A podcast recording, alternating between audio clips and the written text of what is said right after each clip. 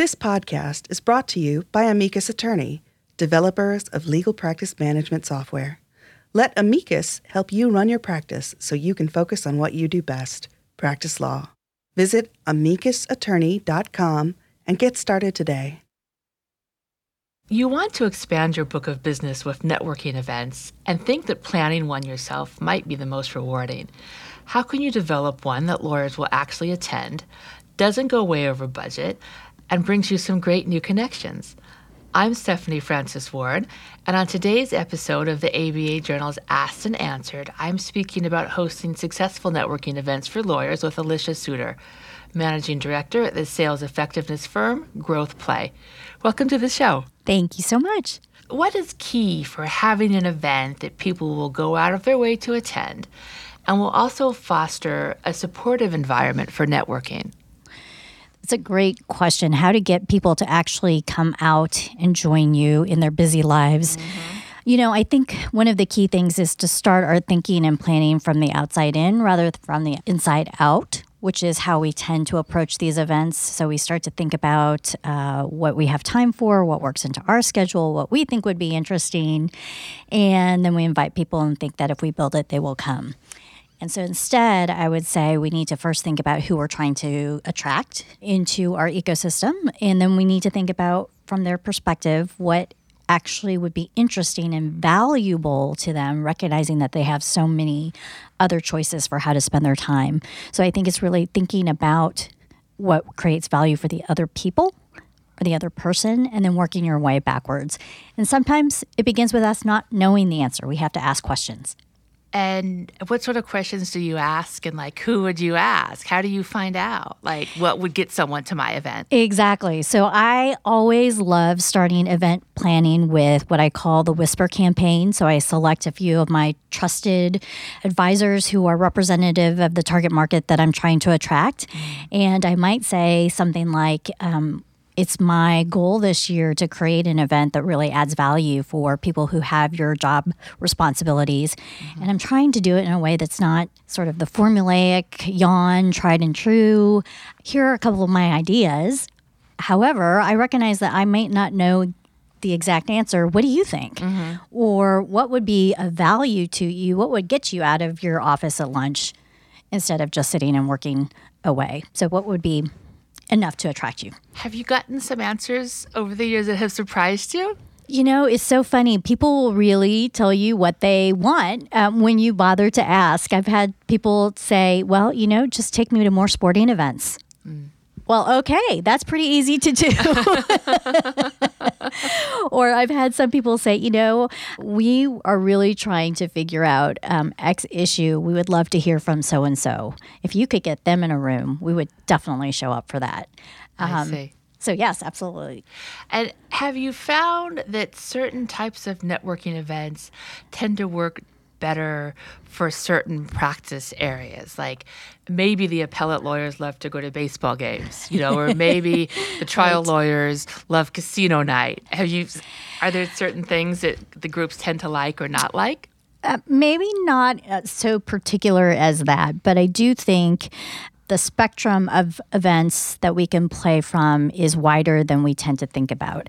So there are the big box events where you bring everybody into a room and feed them nice cheese and crackers and some wine and hope that they fare well.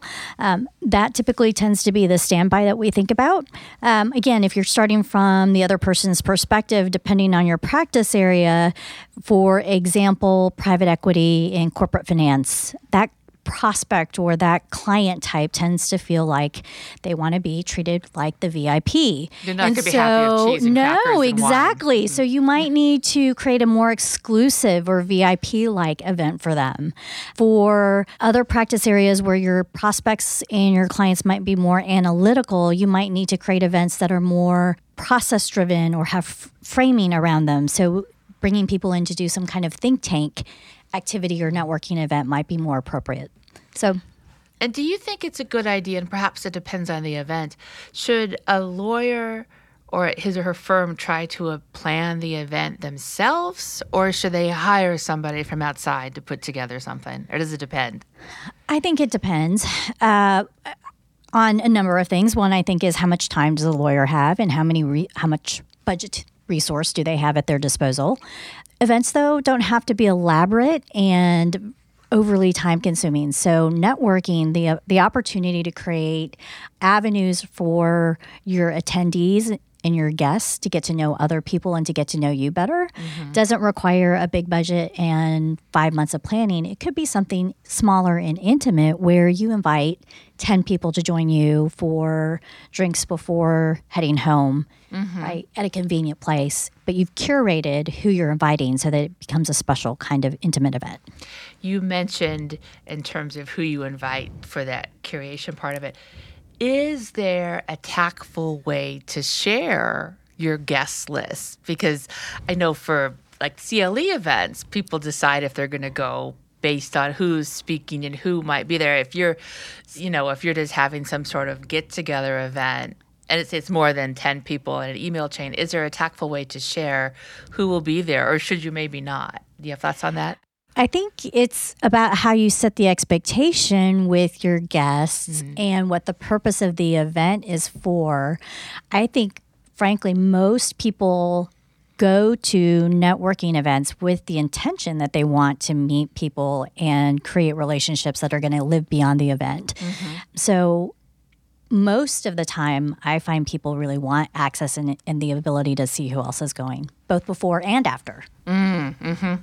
What's your advice about setting a budget for an event? I mean, are there ways that you can cut costs? It's not immediately apparent that you're cutting costs.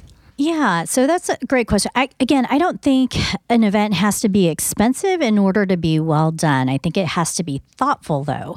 And so, an example of how you might cut costs and create a really optimal event for your guests is to use something like paperless post or an evite instead of sending the traditional paper invitation. Then you can see the guest list. Exactly, exactly.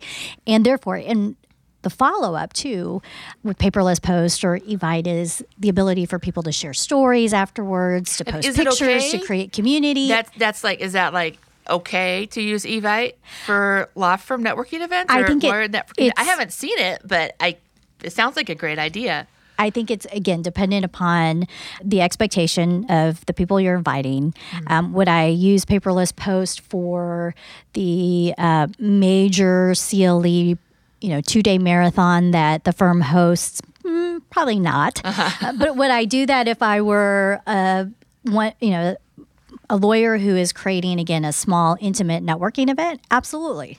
Well, I think what you mentioned about for communications after the fact, I think there'd be some really interesting ways you can use social media. Absolutely. For that. Do you have thoughts on that? I think social media is again a great way to continue conversation, to curate how people get to know each other. Uh, I think one of the keys to making a great event great is how you invite people in the first place. So I think when we invite people through a three step process versus just a one step process, which is sending them an invitation and hoping that they show up. Mm-hmm. Um, the social media aspect three-step process is. will reinforce that. So the three-step process would be to send people a heads up or save the date.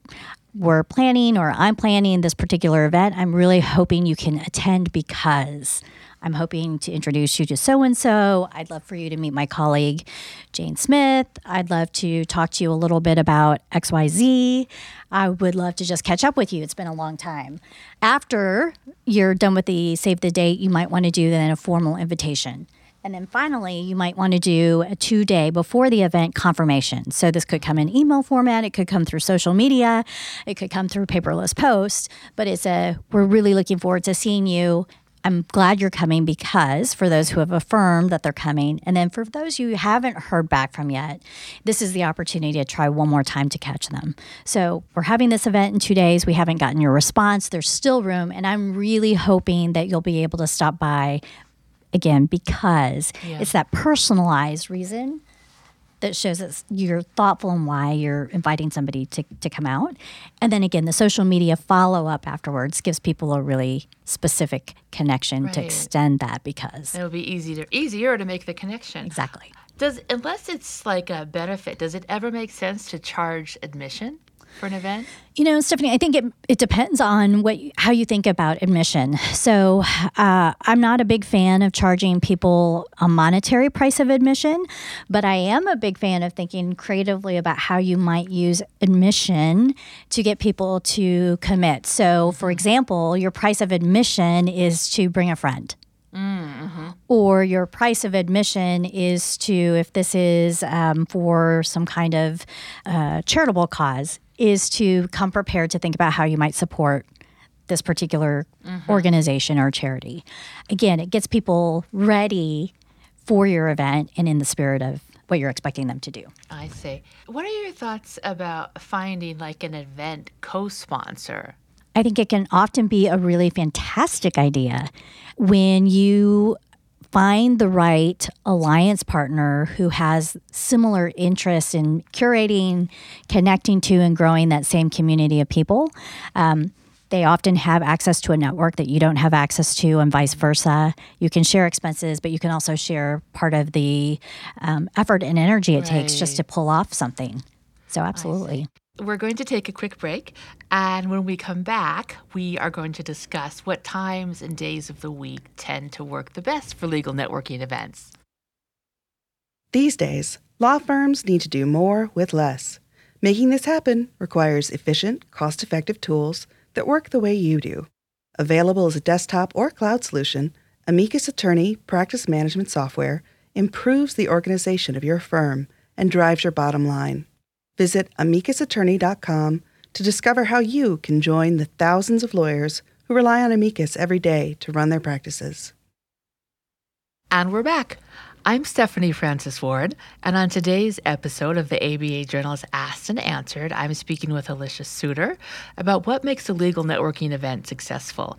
What are some days and times of the week that tend to work better than others? Oh, I think Mondays and Fridays are bad days particularly coming off and on, heading into a weekend. So, days of the week, Tuesday, Wednesday, Thursday, time of day, I think really depends on who your audience or who your intended audience is.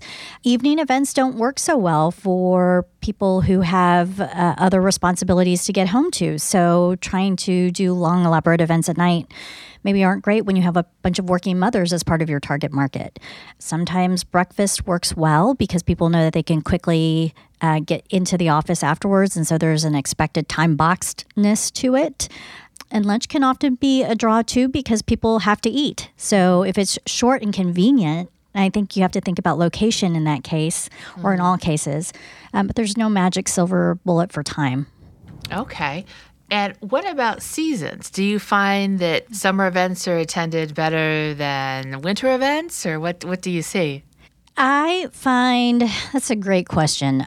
You know, I think people tend to take August off. So I see people trying to avoid those dates for planning purposes. But there are a lot of fun things to do in the summer. And I'm based in Chicago, so there are a lot of reasons uh, why we need to get out and be around other people yeah. in the wintertime. So. Yeah, I'm thinking a, a rooftop reception, reception might work quite well. Yeah. And you mentioned location. What did you consider with location when you're planning an event for lawyers? I mean, should it be where most of the offices are and where the courthouses are? Does it depend? Maybe you're out in the suburbs. Yeah, again, Stephanie, I think you've got to really plan not from the lawyer's perspective, but you have to think about your intended audience's perspective and what's convenient for them. So I think convenience is one factor to consider. I think the other factor to consider is what would be valuable, Right? So, what creates enough of a reason that's compelling enough to attend something? So, sometimes the venue is actually pretty important, particularly if you're up against lots of competing priorities. So, thinking of something that's unique mm-hmm. um, or a speaker that has a particular draw or an event, kind of event that allows people to get together and do something that they normally don't carve out the time to do. So I've seen some really successful events around things like, you know, playing hockey for people who really love hockey, right? Creating opportunity, a dad's night for people who are trying, dad's poker night mm-hmm. that legitimizes getting together again for a bunch of dads or working dads. Um, I had a woman lawyer who created a clay and cocktails networking and networking event, Clay and Cocktails. So it was a shooting event Oh, at a was shooting range. Exactly. Play-Doh clay. No, clay. uh, clay as in uh, shooting range um, with cocktails. Now that might be a dangerous combination, but it got huge response because it was such a unique opportunity to do something that people don't get a chance to do. Yeah. Yeah, that does sound. I mean, that, that would never occur to me, but it sounds interesting. Exactly. What about for continuing legal education to tie that in with your event? Are those usually still successful, or is it not as easy as it once was to get attorneys to CLEs because they're offered at so many places and they're offered in so many ways? That's right. Um, I, I know it sounds like a broken record, but I think it goes back to really understanding your intended audience and what they'll find valuable. So CLEs absolutely still provide value. You have to make sure you're you're delivering on a topic mm-hmm. that makes sense to who you want to be in the room. That you think about how you deliver the content or the information in a way that's interesting and not just the again the boring PowerPoint presentation mm-hmm. that puts people to sleep. And I think it's really important how you figure out, again, the topic as it relates to your audience before you start planning. And did you also think it seems like a lot of law firms, if they were going to do that, they would of course want to put their own attorneys on the panel, which then you know if they have something interesting to say, that could be wonderful. If not, somebody might be a better choice. So is that something to perhaps be mindful and, ref- and reflective about while you're planning? And you get the benefit of somebody else's network. Right. So you get exposure to a broader group of people when you think about diversifying who's on the faculty or the, Mm-hmm. the speaker dais. Absolutely.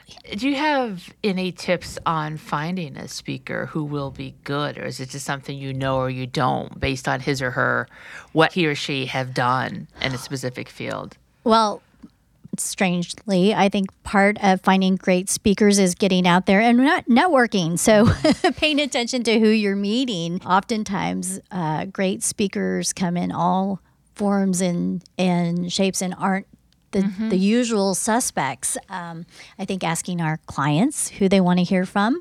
Uh, I think sometimes clients can be some of the best speakers because people want to hear uh, directly from someone else's perspective who's gone through the, exactly the same thing that we're talking about.